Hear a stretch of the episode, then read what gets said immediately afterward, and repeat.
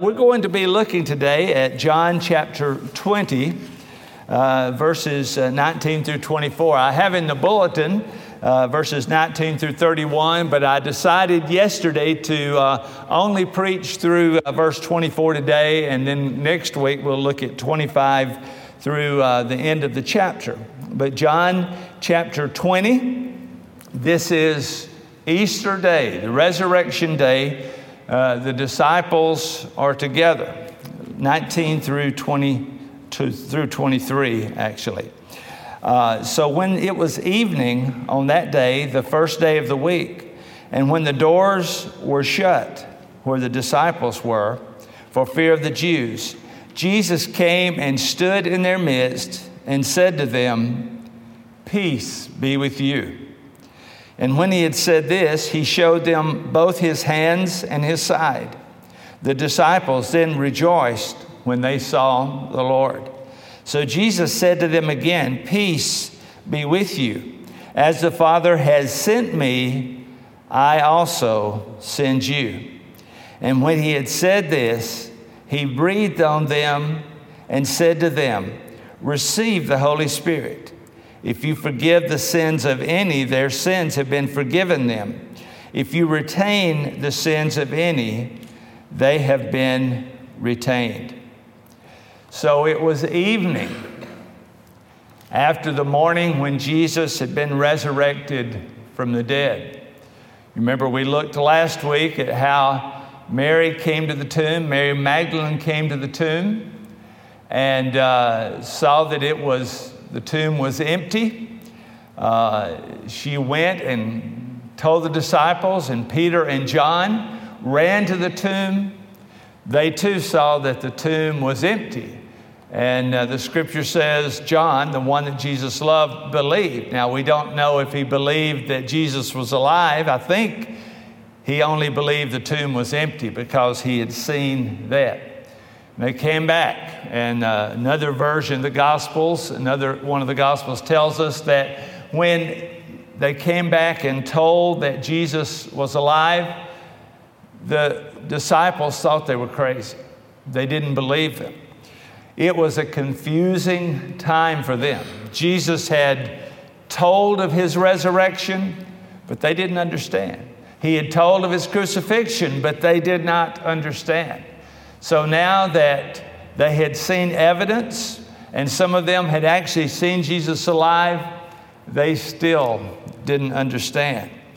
And verse 19 says, The evening of that day, the doors were shut where the disciples were for fear of the Jews. They were gathered together, doors shut, doors locked, hiding out because they were afraid they might be next. They were afraid that the Jewish leaders would come and look for them and take them to the cross as well, or take them at least to jail and have them arrested. Can you just imagine them gathered together? All that had happened, they had seen Jesus dead on the cross. They had seen, or at least some of them had seen them take him down from the cross, and they knew that he had been laid in a borrowed tomb and a rock had been rolled across that opening of the tomb. Can you imagine their fear? The one they had placed their hope in, the one they had looked to as their king and their leader was gone. And now there were some words that maybe he was alive, but they were fearful, locked in a room. Have you ever been locked in a room afraid? I remember uh, a number of years ago, I was on a mission trip to China. And one of our jobs one day was to pack Ziploc bags or something like Ziploc bags with gospel materials, cassette tapes, written material, uh, other items, some CDs, I believe. We were to pack those in these bags and put them in backpacks so that some other teams could go out and deliver these items. This was illegal in China to do that kind of thing, to give out literature, to pack Christian literature was illegal. We had to go, we were in a multi story apartment building in a very large city. But we had to go to that building one at a time over a period of hours so as not to arouse the interest of, of the police, of the authorities. So we had to stage our arrival there. We had to try to be as uh, unobtrusive as we could, which was hard for people over six feet tall and uh, uh, to go into a, a building there, but we did it. And we were told by those that were guiding us do not open the door if somebody knocks on the door because the police might try to find you. So we were there. We, we knew we were doing something illegal, something that would get us at least kicked out of the country if we were found. Uh, the power went out while we were doing this, and we thought they've come and cut the power off in the building, and they're coming to get us. They didn't. We finally, after hours and hours, got our work done and were able to leave. But it was a little bit fearful to be there, in essence, hiding from the authorities, just the way these disciples were. They were afraid, they were quaking in their sandals for fear of the Jews there. But then the last part of verse 19 says, Jesus came and stood in their midst. Jesus came and stood in their midst.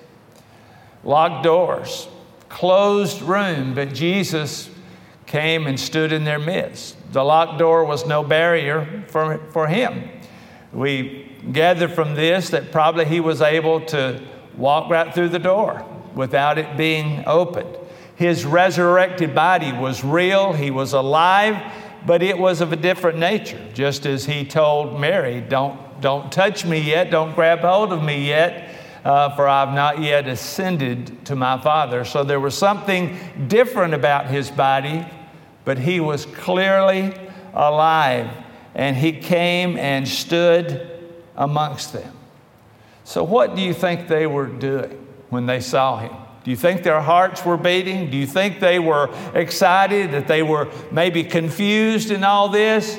You get that sense because Jesus' first words to them were, Peace be with you.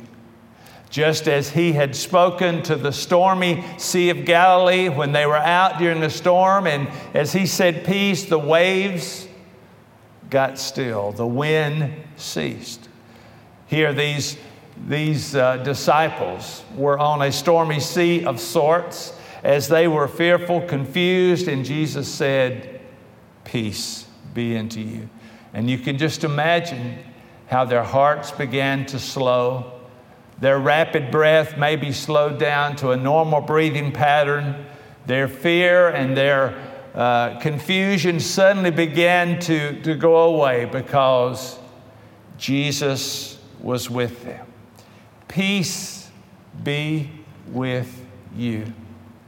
What a word. Jesus had promised that he would bring peace to his disciples. He uh, was a Lord of peace, and he had promised this to disciples. Several years ago, I was on a mission trip to Malaysia. and one day, we had the opportunity in the capital city of Kuala Lumpur to go to the National Mosque of Malaysia, a huge and beautiful building actually kind of a peaceful building made of marble and stone, beautiful. There weren't many people in that at all. We looked around a little bit. They wouldn't let us go in the worship center, but we could go anywhere else we wanted to go. And, and there were three or four of us. The, uh, if, if we weren't dressed properly, they had robes to put on. I just happened to have on, I guess, a long sleeve shirt and long pants. And I didn't have to change uh, put on any additional clothes. Some of the others did.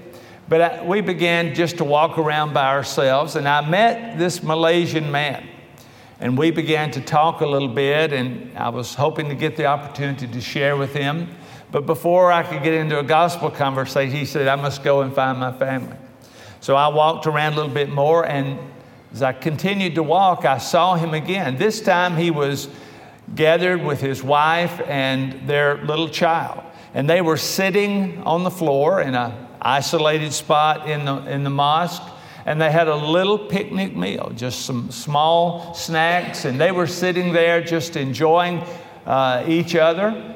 And uh, I came up and spoke to them uh, again and, and uh, just to make conversation, hoping to be able to follow up. And the wife said, Sit down, please sit down. I thought they were going to offer me something to eat. They, they didn't, which was fine. I didn't really need anything. But what I wanted to do was to share with them. We were using uh, something called Any Three anywhere, anytime, anyone. It's how to, to witness to Muslims and to others of, different backgrounds.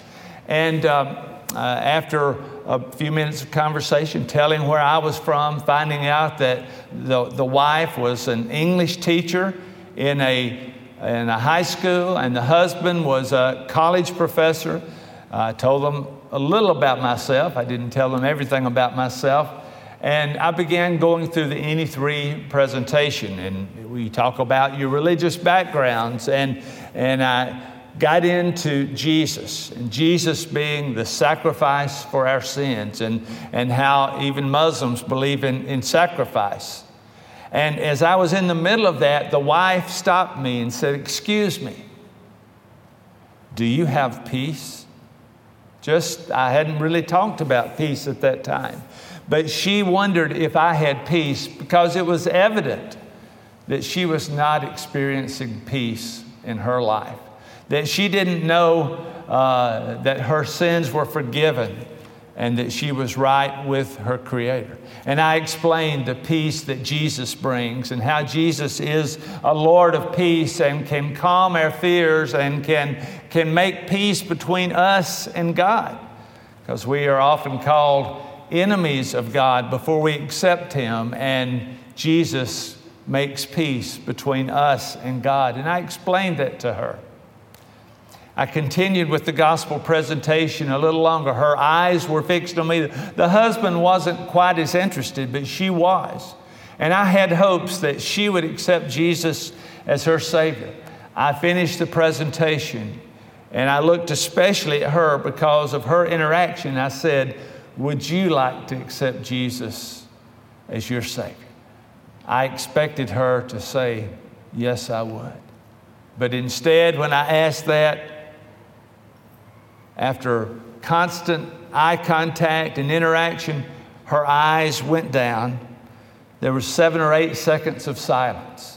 And she began gathering her things together as the butterfly has emerged there and uh, is about, you'll see it begin to spring its wings. I was expecting that of her, that she was going to be changed by accepting Jesus, but instead, she looked down gathered her things together and said, We must go.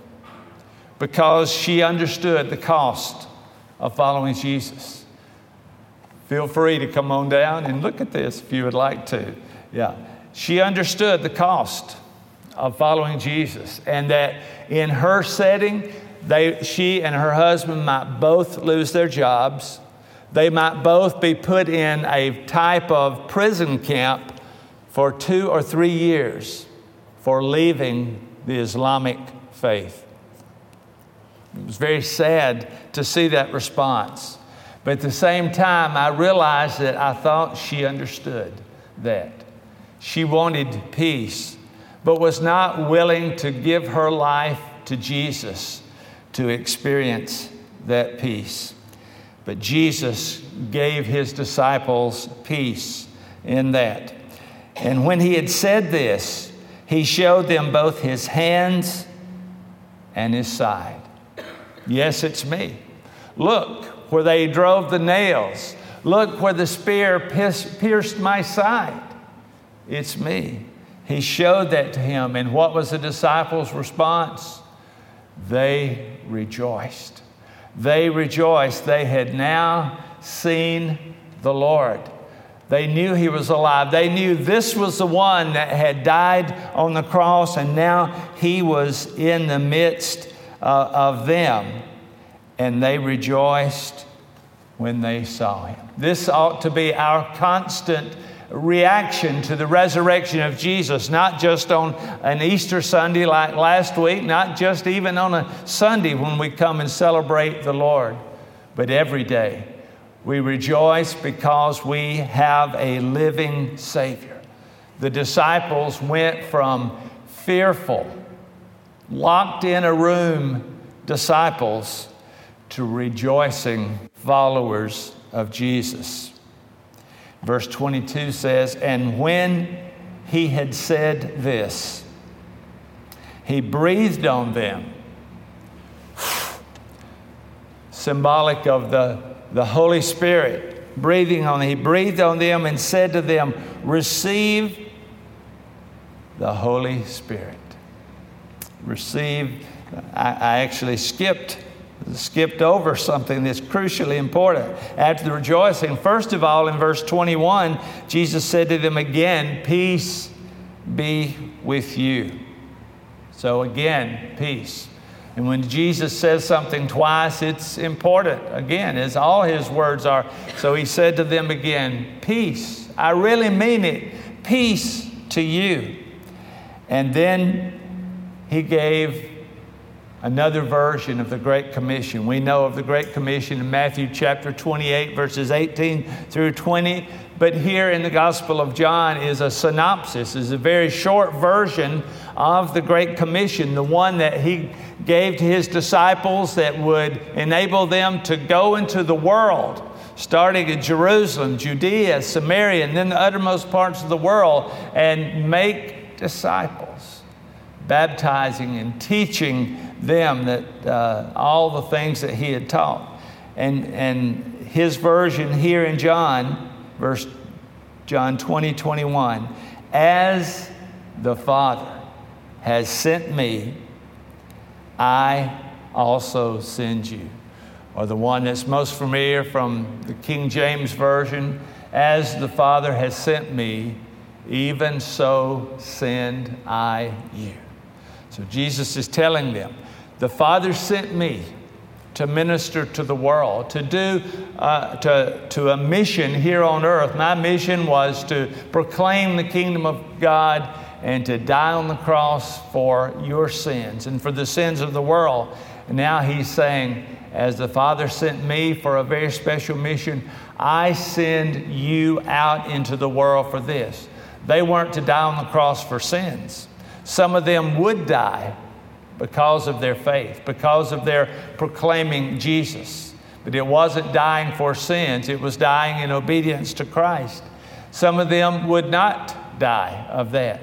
But Jesus was sending them into the world to proclaim the good news of Jesus to all the world. So he sent them out with a job to do. But he didn't just send them out in their own power. That's when he breathed on them and said to them, Receive the Holy Spirit. So Jesus had promised to send a comforter. He said, I will not leave you as orphans. He had promised to send a helper, which is the Holy Spirit. And he says, Now receive this Holy Spirit. We also know there was a coming of the Holy Spirit in Acts chapter 2 at, at Pentecost uh, as well.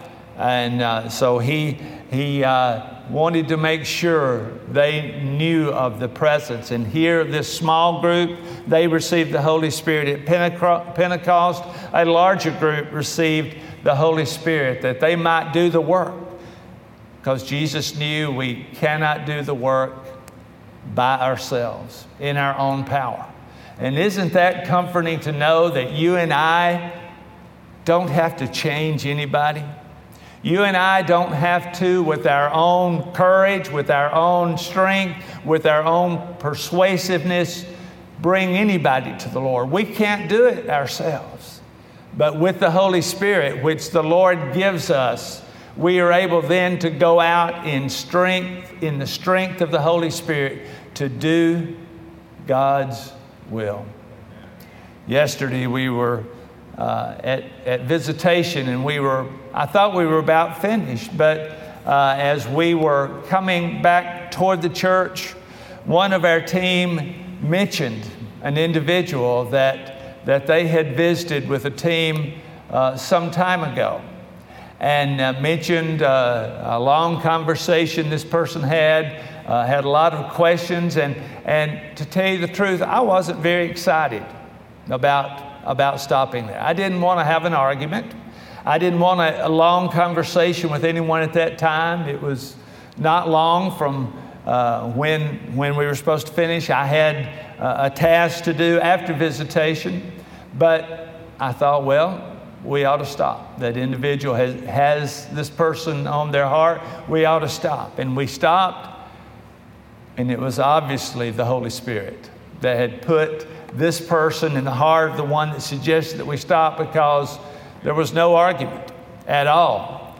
There was just a genuine sharing from both sides and uh, just a wonderful visit with somebody who very much needed a visit. We may talk about that visit a little more next week when we talk about Thomas, who's often called Doubting Thomas. But, but we were able to stop there and, and just share from our hearts. And it was obvious the Holy Spirit was there doing a work there. We didn't have to convince. We, we couldn't convince this individual of, of any doubts that they may have had, but at the same time, this individual was opening up and was sharing, and just we left there with prayer, and it was really a rejoicing time. Jesus said, Receive the Holy Spirit. And we go out in the power of the Holy Spirit doing what God has called us to do. Jesus has told us to be at peace. He has said, as the Father has sent me, so send I you. And we are sent into our community. We are sent to our neighbors. We are sent to our family members. We are sent to those we go to school with. We are sent to sometimes other countries, other states to do uh, the work of God, but we don't have to do it in our own strength. Sometimes uh, a witness attempt that we thought, boy, I messed that up. The Holy Spirit didn't mess up. The Holy Spirit's able to take our feeble words, our, our sometimes failed attempts, and is able to do great things because it's the Holy Spirit that brings the truth of the gospel home to those we share with. So don't be afraid to share. Don't be afraid to let folks know of the Savior who can save them, who can give peace and comfort and help. And we can see a metamorphosis among people. Just as we saw, uh, I missed it as he first came out of the shell, it happened so quickly, but he came out with crumpled wings, and now he's, his wings have been filled, and so shortly he'll start flapping them to exercise his wings a little bit, and will be able to, to fly in a few hours on that. Metamorphosis, change God wants us to change, and He wants us to tell others how they can be changed through the power of the Holy Spirit. Jesus sends us. He appeared to His disciples, fearful, scared, wondering what was happening. And this empowerment, this sending them out, and this giving of the Holy Spirit changed them forever. They weren't perfect after that, but no longer were they the fearful, scared, shy, denying disciples that had been. At least Peter was a denier. They received the Holy Spirit and they stood boldly, and some of them gave their very lives for the sake of the gospel. Jesus makes a difference. Jesus makes a difference in our lives. He sends us out, but He doesn't send us out alone. He sends us out with the Holy Spirit. Let's pray together. Heavenly Father, we thank you today that you're a good God, that you sent your Son Jesus to die on the cross for our sins, that we might have life and have it more abundantly. Father, today, help us to realize that we are commissioned. you have commissioned us to go into our neighborhoods, to go to our neighbors, to go to our family members, to go to all those we come in contact with, and let them know how they can be changed, how they can be new creations in Jesus Christ. And oh Lord, that we're not alone, but you're with us. Father, if there's one here who's never trusted Jesus, I pray that this is a day they can be changed. They can be made new by the power of Jesus Christ. This we pray in Jesus' name. Amen.